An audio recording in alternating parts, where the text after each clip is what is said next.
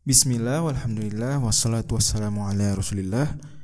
Amma ba'd ini adalah episode ke-13 dari serial Ghoribu Qisaril Mufassal Kali ini kita akan membahas kata la nasfa'an Yang ada di surat Al-Alaq ayat ke-15 Kalla la illam yantahi la nasfa'an bin nasiyah.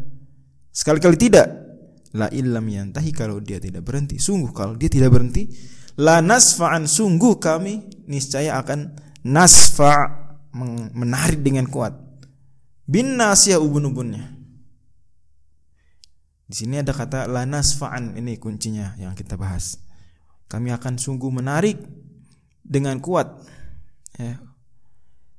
Nasfa'an, la nasfa'an, lam ini lam, lam penegas, sungguh nasfa'an nunnya menunjukkan kami berarti kalau huwa yasfa'u la nasfa'an dan di akhir ada tanwin yang kali ini ditulis dengan uh, atau nun sukun yang ditulis dengan tanwin. Nun sukun yang ditulis dengan tanwin. Dan karena ditulis dengan tanwin maka ketika kita berhenti di situ waqaf kita bacanya kalla la illam yantahi la nasfa'a.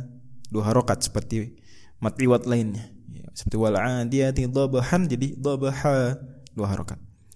Walaupun dia bisa juga di selain Quran ditulis dengan nun sukun saja, tidak tanwin. La nasfa'an dan ini nun taukid juga sebetulnya nun penguat, nun penegas.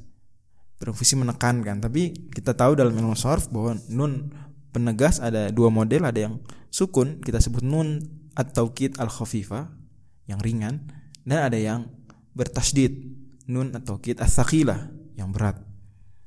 Jadi kalau kita ganti di sini menjadi nun taukid yang berat menjadi la nasfa'anna gitu. Yasfa'u mudhari'nya madhinya adalah safi'a. Safi'a yasfa'u masdarnya saf'an artinya menarik dengan kuat. Ya, menariknya pun dengan tangan kata Imam Ibnu Faris, tanawulu syai'in biliat menarik dengan tangan yang kuat. Uh, di sisi lain Kata ini punya turunan suf'atun artinya warna yang hitam bercampur ke merah-merahan. Memang makna istiqoqinya adalah seolah-olah tarikannya sangat kuat sehingga kulit yang hitam saja kelihatan jadi agak merah. Atau kulit yang tadinya biasa-biasa saja karena ditarik terlalu kuat membekas warnanya. Demikian. Wallahu a'lam